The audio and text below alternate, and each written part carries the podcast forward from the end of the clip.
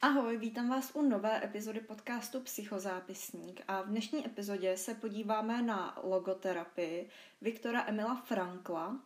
Podíváme se, co to vůbec je a tady ta epizoda bude zase trošku víc odborná, informační a méně povídací a taková jako uvolněná, protože předešlá epizoda o tom, co mi dala a vzala psychologie, byla taková jako víc uvolněná a povídací, řekla bych. Pokud jste ji mimochodem ještě neslyšeli, tak si jděte určitě poslechnout. A proto jsem se rozhodla, že dnešní epizodu udělám zase takovou víc jako odbornou, právě informační a takovou, aby se vám třeba hodila i k přijímacím zkouškám. A klasicky si dáme zase na začátek live update, pak bych se tady chtěla mrknout na mm, vaše otázky, a kterých teda tentokrát není za stolik, ale odpovím tady teda na otázky, konkrétně na jednu otázku. A pak už se půjdeme podívat na samotnou logoterapii. A pokud vás zajímá víc Viktor Frankl a jeho život, tak bych vás chtěla pozvat na Patreon psychozápisníku, eh, kde o něm budu nahrávat bonus tady k této epizodě. A bonus bude právě věnovaný jeho životu a ta epizoda bude zkrátka věnovaná jenom jeho životu a jemu samému. Nebudeme tam řešit tak dopodrobná třeba tu logoterapii a to, čím se zabýval v rámci psychologie, to budeme řešit tady v plné epizodě. Takže pokud by vás to zajímalo, určitě se běžte mrknout na Patreon a já teďka už asi začnu tím live updatem. Pokud vás třeba live update nebaví, jste tady fakt čistě jenom kvůli psychologii, tak bych vám doporučila tak plus minus pět minut přeskočit. Myslím si, že dneska to bude docela krátký live update, možná to nebude ani na pět minut, a takže zkrátka pokud vás to tolik nebere, tak to přeskočte, ať vám tady nějak nekazím den.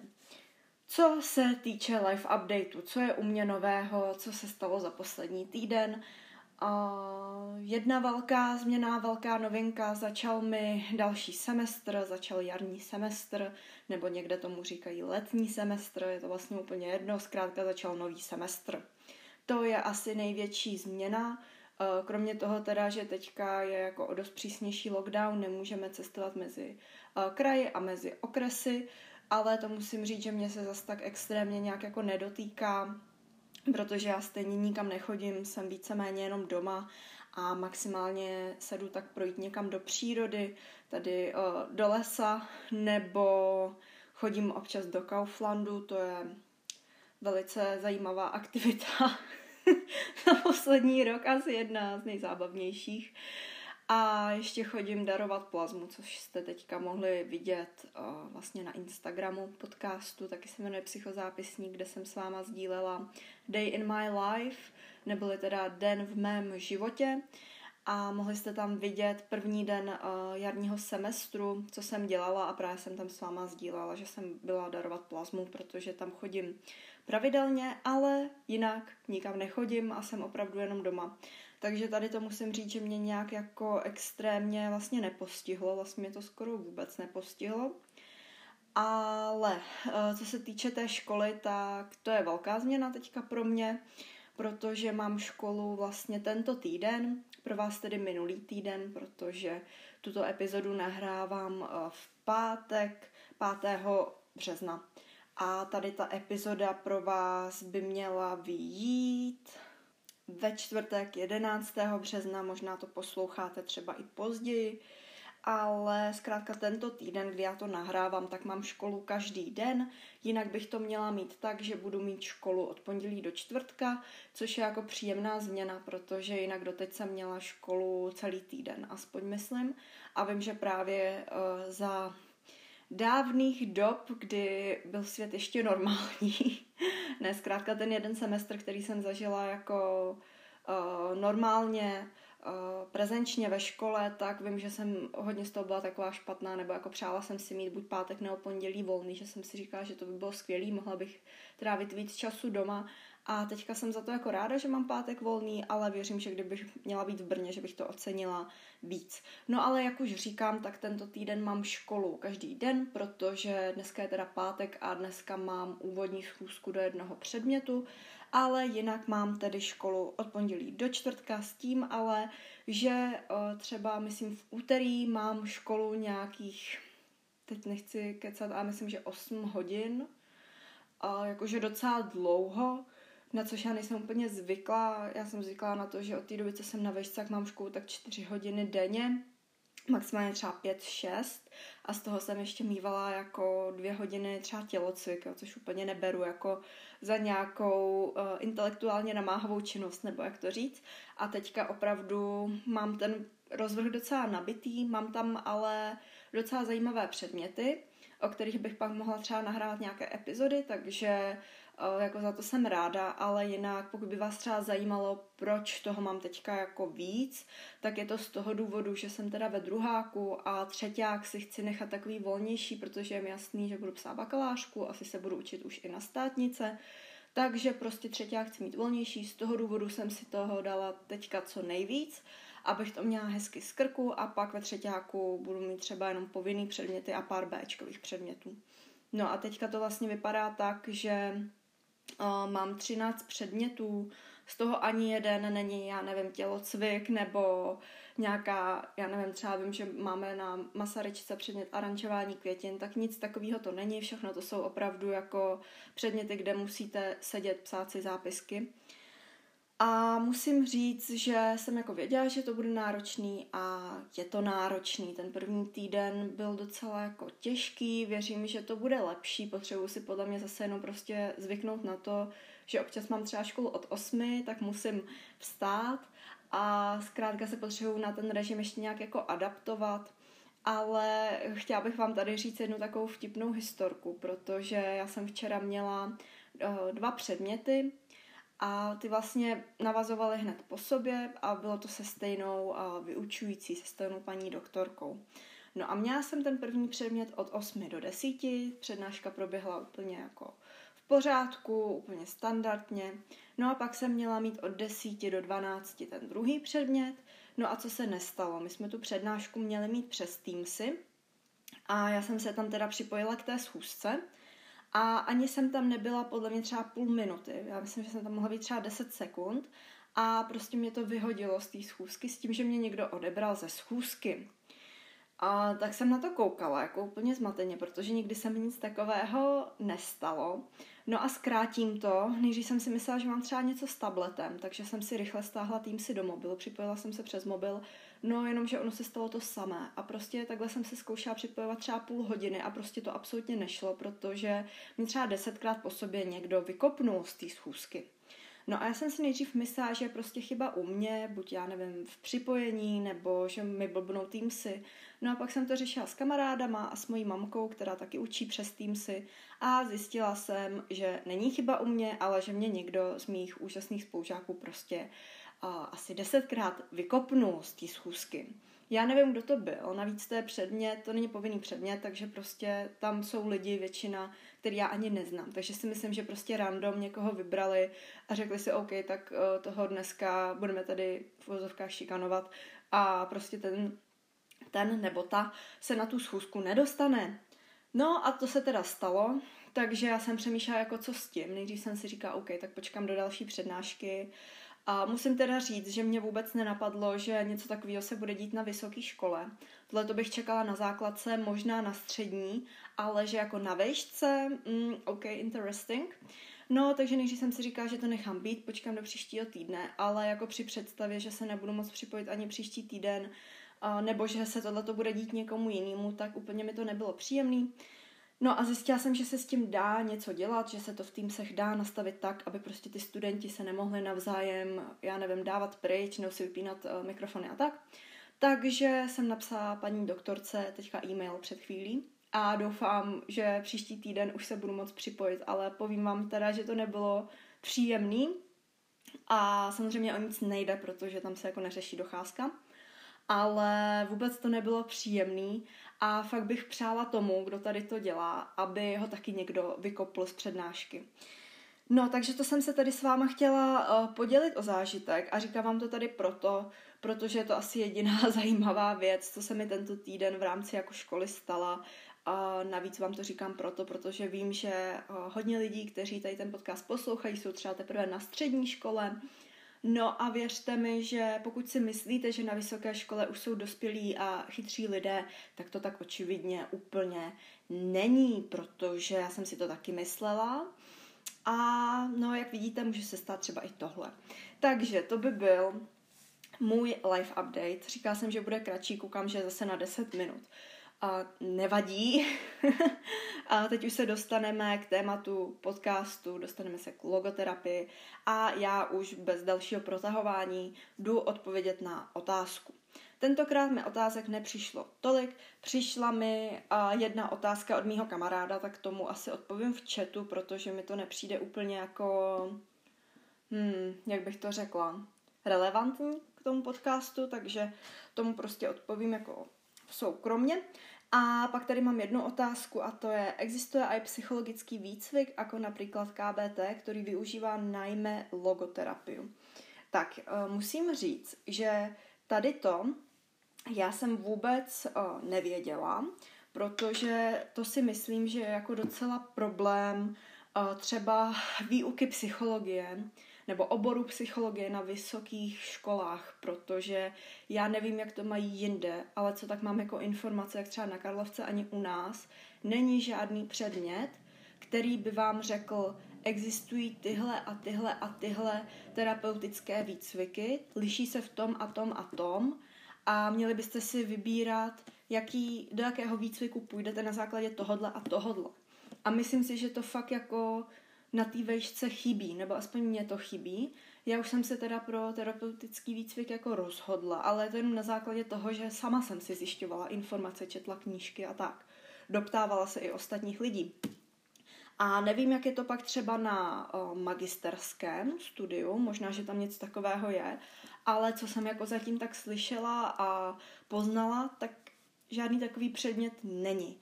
A pokud chcete třeba dohledat nějakou knížku, která by schrnovala takhle ty různé druhy terapeutických výcviků, tak já jsem se s takovou knížkou ještě nesetkala. Snažila jsem se něco dohledat, je to velice obtížné, je možné, že něco takového existuje, ale já jsem se k ničemu takovému úplně jako nedostala. A myslím si, že to je fakt jako chyba, jo, protože spousta lidí, kteří chtějí jít studovat psychologii a chtějí dělat terapie, třeba vůbec neví, že ano, tu psychologii je potřeba vystudovat, ale to vám nestačí.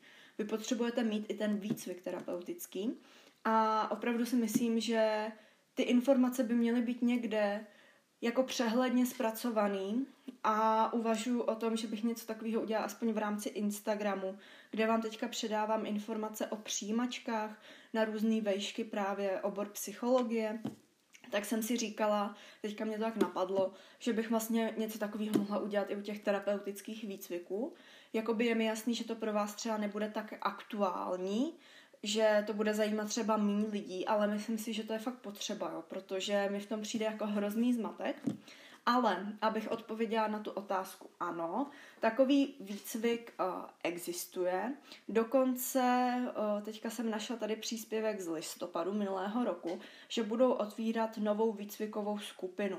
Pokud vás ten výcvik zajímá, tak ho pořádá Společnost pro logoterapii a existenciální analýzu. Mají uh, zkrátku SLEA, což mě přišlo celkem vtipný, ale uh, pokud vás to zajímalo, tak to najdete na jejich stránkách slea.cz a um, já teda nevím jako podrobnosti o tom výcviku, jo? neslyšela jsem, nebo takhle neznám nikoho, kdo by ten výcvik podstoupil, takže nevím, jestli je ten výcvik dobrý, ale můžu vám tady říct nějaký jako info, co tady o tom vlastně píšou. A píšou, že výcvikový program je schválen u České psychoterapeutické společnosti pro práci ve zdravotnictví a dále je certifikovaný u České asoci- asociace pro psychoterapii pro samostatný výkon psychoterapeutických dovedností v pomáhajících profesích. No ale co se týče třeba jako toho výcviku, co tam budete dělat, tak to jsem se tady teda úplně nedočetla. Ale očividně teda, když to má tady ty certifikace, tak to bude asi jako dobrý. A tady ten další, tady ta další výcviková skupina by měla být otevřena v červnu roku 2022, takže pokud studujete psychologii, nebo zkrátka tady to vás jako zaujalo, tak asi můžete zkusit se klidně i uh, přihlásit. Vypadá to, že ty přihlášky můžete stále podávat, ale bohužel, co se týče jako toho výcviku, nějakých podrobnějších informací, tak uh, to jsem tady nenašla, ale abych jednoduše odpověděla, tak ano, takový výcvik existuje. To by bylo pro dnešek z otázek uh, všechno. A teď už půjdeme na samostatné téma logoterapie. Na začátku bych vám tady chtěla doporučit pár knížek, které já jsem, jako některé z nich jsem četla a některé ne, k tomu se dostanu za chviličku. Tak úplně první kniha, kterou bych vám chtěla doporučit, je Teorie a terapie neuros přímo od Viktora Frankla. Já jsem ji četla už před nějakou dobou, asi před půl rokem. Pokud by vás zajímalo víc o té knížce, dělala jsem na ní i book review, který najdete na Instagramu. A musím říct, že tady ta knížka je docela jako těžká, docela odborná. Takže pokud s logoterapií a třeba s tím, čím se zabýval Viktor Frankl, teprve začínáte, pokud o tom nic nevíte, tak bych vám spíš doporučila knížku a přesto říct si životu ano, která je taky přímo od uh, Viktora Frankla a mm, tu mám teďka rozečtenou a musím říct, že je to docela náročné čtení, protože on tam popisuje vlastně jeho zážitky z koncentračního tábora. Ale týká se to právě, nebo mluví tam občas i o tom, píše tam občas i o ne přímo té logoterapii, ale o tom, jako čím se zabývá v psychologii, právě nějaké, o nějaké té vůli ke smyslu a, mm, a tak podobně. Takže to bych vám doporučila asi spíš. Tady o tu knížku byla soutěž i u mě na profilu, ale musím říct, že teda pro mě to není úplně snadný čtení, protože se tam právě popisují ty zážitky z koncentračního tábora a to je mnohdy jako takový až moc silný na mě. Pak při přípravě tady té epizody jsem narazila na ještě jednu zajímavou knihu, kterou jsem ale nečetla. Jmenuje se Logoterapie a je od Martiny Kosové. A tady ta knížka vypadá, že je spíš uh, jako učebnice, ale já si myslím, že by mohla právě třeba pro studenty být lepší. Neměla jsem teda možnost do ní mm, jako nakouknout, ale myslím si, že by mohla být lepší v tom, že uh, to tam bude třeba jako jednodušeji vysvětlený, protože když jsem četla právě uh, tu knihu od Viktora Frankla, kde on mluví o logoterapii, uh, tak bylo to na mě hodně těžký, hodně odborně popsaný. Myslím si, že by bylo lepší možná přečíst si to v nějaký takhle učebnici, kde to popsal někdo jiný, takže se vám to možná jako bude líp chápat a pak až si přečíst nějakou knížku přímo od Frankla. A jinak od Frankla je víc knih, tady to jsou jenom takové moje tipy a pokud by vás zajímalo o tom víc, určitě mrkněte na ten Instagram, protože bych tam pro vás chtěla v budoucnu nebo v blízké době udělat i book review na to a přesto říci životu ano. Tak, to by byl takový uh, tip na začátek a teď už se půjdeme podívat na logoterapii. Logoterapie je psychoterapeutická metoda, uh, kterou vyvinul právě Viktor Emil Frankl v první polovině 20. století. Vedle Freudovy touhy po slasti a Adlerovy touhy pomoci přichází Frankl s třetí základní lidskou potřebou a tou je touha po smyslu. Odtud pramení i název logoterapie, a který vlastně tedy vznikl z řeckého logos neboli smysl. A někdy je také logoterapie označována za takzvanou třetí vídeňskou školu psychoterapie a logoterapie patří mezi takzvané humanistické psychoterapie a zároveň vychází i z existencialismu. Co se týče nějakého úvodu do logoterapie, tak kromě té učebnice bych vám tady chtěla ještě eh, doporučit jednu knihu od Viktora Frankla a to je kniha Člověk hledá smysl úvod do logoterapie, kterou napsal roku 1994 a on v ní také popisuje eh, své zkušenosti z koncentračních táborů ale zároveň tam popisuje i to, jak vlastně tyto zkušenosti ovlivnily jeho psychoterapeutický uh, systém. Takže pokud by vás tady to zajímalo, tak vám to určitě můžu taky doporučit. Já jsem tuhle tu knížku ještě nečetla, a teda uvidím potom, až dočtu a přesto říci životu ano, jestli vůbec ji budu chtít číst, protože jsem zjistila, že ta tematika koncentračních táborů mi nedělá úplně, úplně dobře. Co se týče té logoterapie, tak tou se zabývá například i Franklová žačka Elizabeth Lucas nebo Alfred Lenge, Jaro Křivohlavý a Eugenie Ficoty nebo Peter Tavel. V Česku v logoterapii a existenciální analýze aktivně pokračuje Společnost pro logoterapii a existenciální analýzu, to je ta SLEA, o které jsem tady před chviličkou mluvila, a Institut pro integrativní psychoterapii a psychologické poradenství. Ten má takovou vtipnou zkratku, je to IPIPAP. Takže, no mě teďka stačí málo, abych se pobavila. Uh, takže pokud by vás tady to zajímalo, tak určitě mrkněte na jejich stránky, ale já teda musím říct, že na té stránce Společnosti pro logoterapii a existenciální analýzu jsem toho moc nedohledala.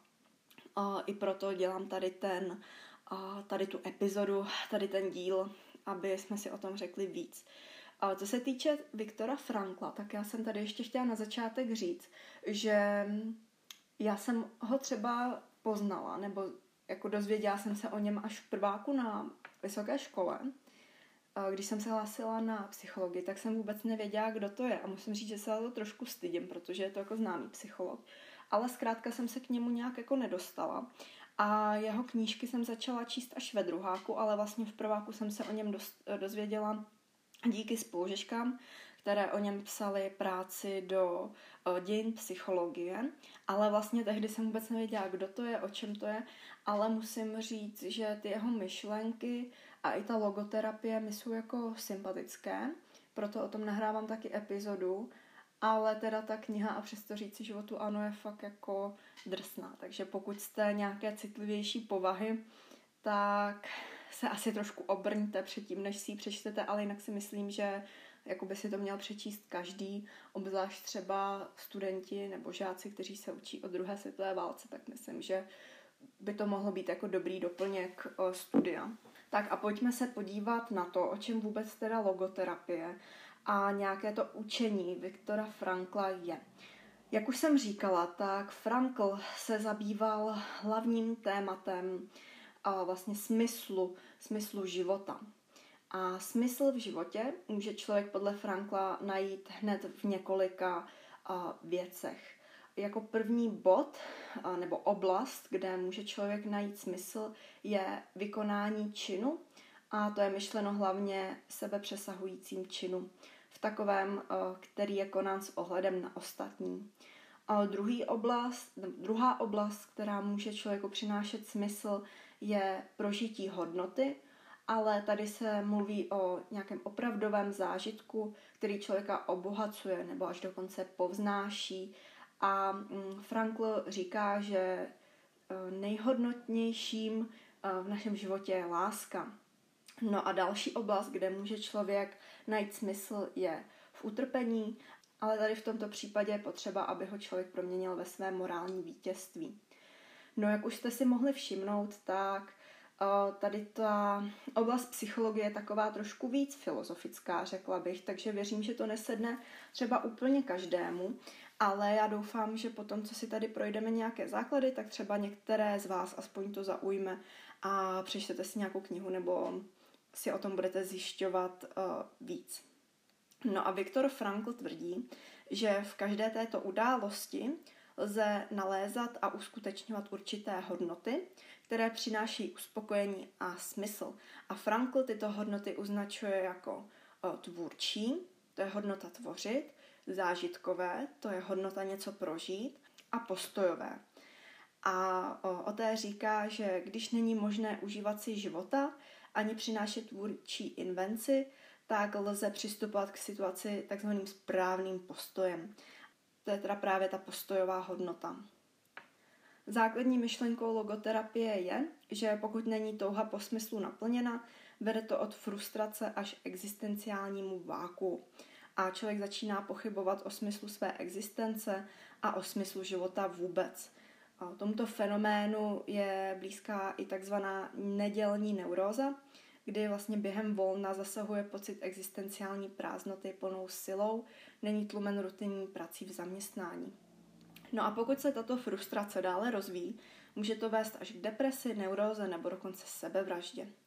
Logoterapie pomáhá pacientovi najít východisko z jeho existenciální frustrace, využívá k tomu průzkumu a podpory osobního hodnotového žebříčku pacienta. Za základní atributy lidského života považuje svobodu a odpovědnost vůči svědomí. Mezi uh, další témata, dejme tomu uh, logoterapie nebo uh, mezi další témata, kterými se zabýval Viktor Frankl, patří paradoxní intence. Tady o tom já už jsem mluvila v mnoha epizodách, ale pokud náhodou nevíte, co to je, tak se to pokusím teďka mm, vysvětlit. Jak už jsem tedy říkala, tak logoterapii proslavila i technika tzv. paradoxní intence. Jedná se o techniku vhodnou především k léčení strachu před strachem nebo fobí, což může být třeba strach z velkého prostoru, strach z hadů, nebo třeba z výšek. Myslím si, že mnoho lidí nějakou tu fobii má, akorát o tom třeba ani neví. No a může to být užitečné i v léčení strachu před sebou samým. Jak to probíhá? Tak probíhá to tak. Pacient je vyzván, aby si přál paradoxně právě to, čeho se bojí. A pokud bychom měli tady říct nějaký příklad z praxe, tak můžeme uvést třeba léčbu nespavosti, kdy si pacient má stále opakovat, že nesmí usnout, což ho naopak vlastně zbaví strachu z toho, že neusne, uvolní se a usne. A dnes se paradoxní intence používá i v jiných psychoterapeutických směrech, třeba v KBT, gestalt terapii nebo i jinde. No a já už jsem teda tady o té paradoxní intenci mluvila hodněkrát, řekla bych, učili jsme se o ní i v rámci uh, psychologie zdraví, nebo učili, zmiňovala se tam. A já musím říct, že Neskoušela jsem to aplikovat na nějakou fakt jako velkou fobii, protože já mám třeba strach z výšek, tak na to jsem to neskoušela, mm, neskoušela aplikovat, ale zkoušela jsem to právě, když jsem nemohla usnout a to mi dost pomohlo. Takže pokud třeba máte problémy s usínáním nebo s něčím jiným, tak vlastně probíhá to jenom tak, že si musíte říkat vždycky opak. Takže pokud jste třeba nervózní z toho vystupovat na veřejnosti, že se třeba budete zadrhávat a zakoktávat, tak si musíte říct, že tak a teď budu mluvit úplně hrozně a budu koktat a zadrhávat se. A když to budete opakovat, tak naopak byste pak měli mít ten projev lepší a takhle to vlastně můžete aplikovat téměř na cokoliv.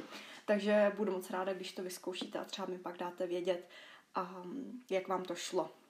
Další technika využívaná v logoterapii je takzvaná dereflexe. A ta se používá v tom případě, pokud pacienti sami sebe příliš pozorují. Tomu se říká hyperreflexe a tím si brání bezprostředně prožívat. Jde o to, že místo toho, aby pacienti sami sebe pozorovali, musí na sebe zapomenout.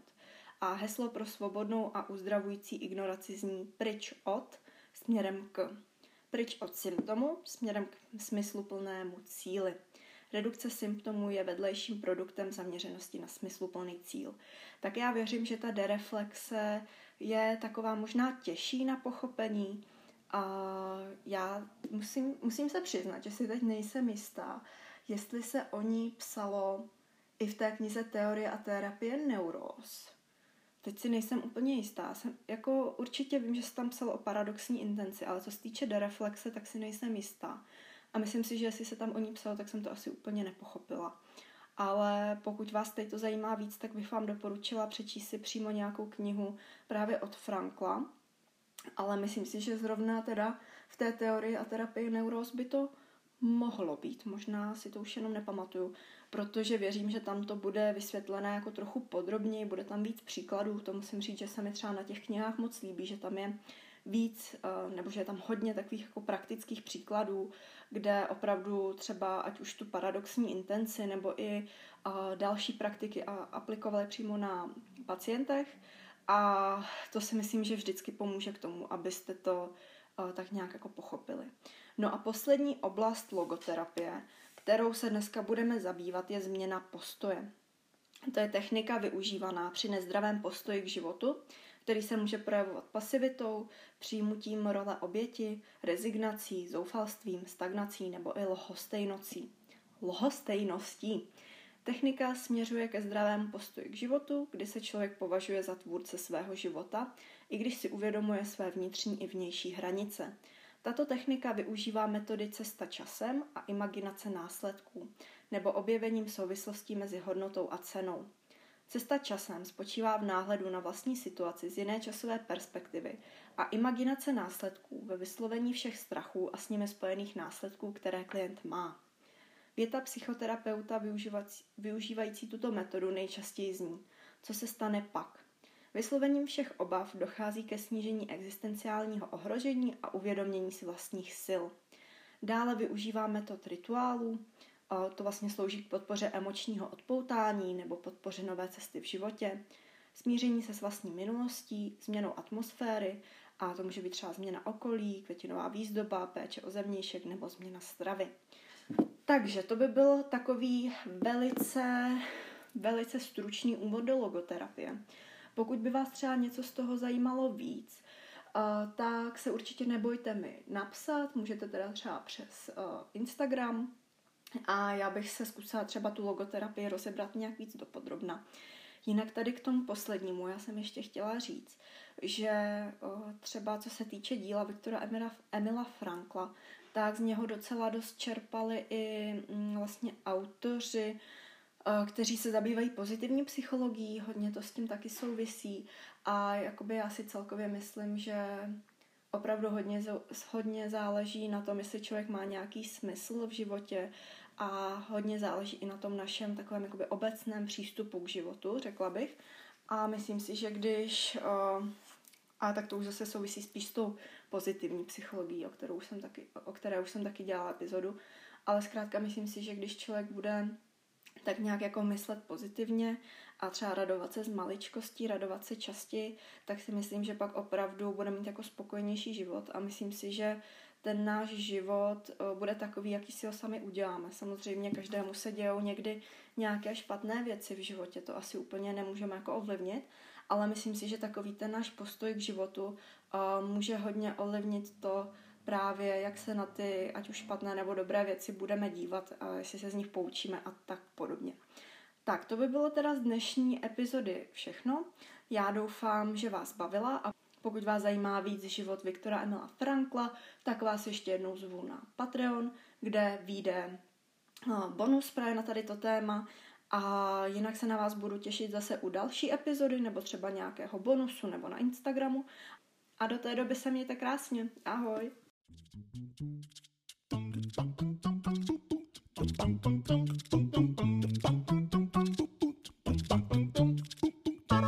Bum